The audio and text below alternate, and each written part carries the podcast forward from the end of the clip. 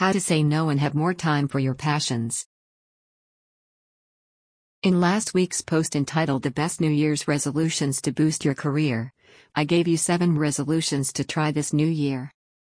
One of those resolutions was to do less so you can have more time to focus on your personal and professional goals. This may sound impossible, especially given your current work schedule and all the other resolutions you've made for yourself this year but there are several things you can do less of to carve out more time for your goals and passions. Say yes less and learn how to say no more. It can be hard to say no, especially for people pleasers. Anytime you're faced with a task, activity, or event, ask yourself the following questions before immediately responding with yes. Will I enjoy it? Does it earn income? Will it open up more quality time with my family? Is it something leading me one step closer toward a goal of mine, like starting my own business? Does it support my personal mission statement? If you can't answer yes to at least three of the above questions, say no or delay giving a commitment if you need to think about it some more. Perhaps you can say yes, but need to set some clear parameters or boundaries. For instance, you may agree to help with the task but for only a certain amount of time. Most importantly, Make sure you measure the opportunity against your personal mission statement to see if it supports it or distracts from it. If you don't have a personal mission statement, check out my post How to Make Your Big Decisions More Simple to help you create one. If you realize it's best to say no to the request, do so politely. Simply say, I appreciate you thinking of me. But unfortunately, it's not something I can commit to at this time. You don't have to give any further explanation. If the person doesn't respect your response and keeps pushing the issue, keep repeating the above statement without changing it or adding anything to it. He or she will eventually accept your response or move on.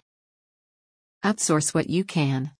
If the task or activity is an obligation, determine if it can be delegated or outsourced. While you may not like the idea of paying to outsource the task, the time saved from hiring someone can open up more time for you to do work you find more enjoyable and more profitable. For instance, housework is a necessary evil and it has to get done. Some weeks I have more clients and more billable hours than I have time to spend doing my housework. But if I can make more money in an hour or two doing a job I love than I'd spend on a visit from a housekeeper, it makes more financial sense to pay the housekeeper so I can have the time to make more money and grow my business. Plus, not having to spend the extra time cleaning frees me up to spend time with friends or family. When considering what can be delegated or outsourced, choose to delegate or outsource the tasks you enjoy least or make you the least money yet require the most time. Work within your skill set. Make sure you're spending your time working within your skill set. Don't expend time or energy trying to get better at the things you're not good at. Instead, let those be the things you delegate or outsource. When I do presentations on the topic of personal branding, I often ask the audience why it's important to know your weaknesses. They usually say it's so you can know what skills you need to learn or improve. But this is not the correct answer. Instead, it's so you can know what to say no to. Do the things you do best and forget the rest. Stop trying to fit a square peg into a round hole or you'll just get frustrated and waste your time. You were created with certain gifts. You're a good steward of those gifts when you're using them instead of trying to take on someone else's gifts. Be selective in who you work with. You don't always get to choose your boss or coworkers, but on the occasions you do, only work with those who are receptive to what you're doing. This is especially important if you're starting your own business. If a potential client or partner doesn't get your vision or mission, don't waste your time trying to sell them on it. Save this time and energy for those who do get it. This is why I'm selective in who I take on as clients. The ones who see the importance of career coaching and understand their return on investment make my work so much more enjoyable and less stressful. If you do have to work with someone difficult, keep any necessary interactions with the person as short and limited as possible. During those interactions, stick to facts. Don't express your emotions to someone who can't be trusted with them. Also, establish boundaries and repeat them if necessary. And above all else, remain professional. Downsize. If you're spending more time and money having to maintain your material possessions, it's probably time to downsize. Get rid of the stuff that costs you more to maintain than it provides you convenience. Better yet, sell those items and use the money as seed money to start your own business or side hustle. I promise, you won't miss those things tying you down. Say no to time suckage activities. While you're at it, also eliminate any unproductive activities sucking up all your time. This includes scrolling through social media, binge watching Netflix, talking on the phone with people who only want to gossip instead of talking about more meaningful things. At the very least, reduce the amount of time you do these things by 30%.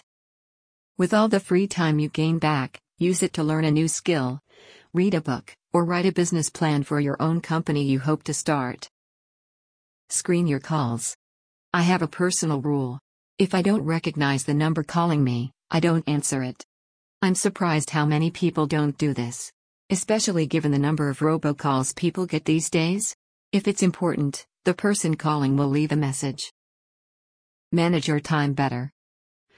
Sometimes finding more time for your passions simply requires you to revisit some tried and true time management practices. This includes setting deadlines for the obligations you can't delegate or outsource.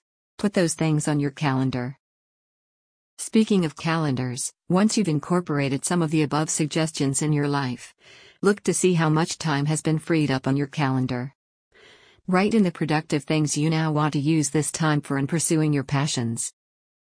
In addition, if you like to make a to do list for everything, consider writing a to don't list too. This can also help you manage your time better. Get over your FOMO and say no. Some of the above suggestions may make you feel like you're missing out on some things. But consider what you're really missing out on if you say no. It will be the things that have no real payoff in your life. Sometimes the joy of missing out, JOMO, can free you up for the things you should say yes to and should never miss out on. Related posts How to make career choices that won't destroy your personal brand. Never say never, how to know when you should let a bridge burn.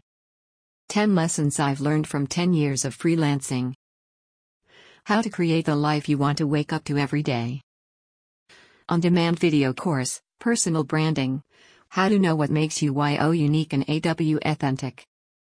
Say no.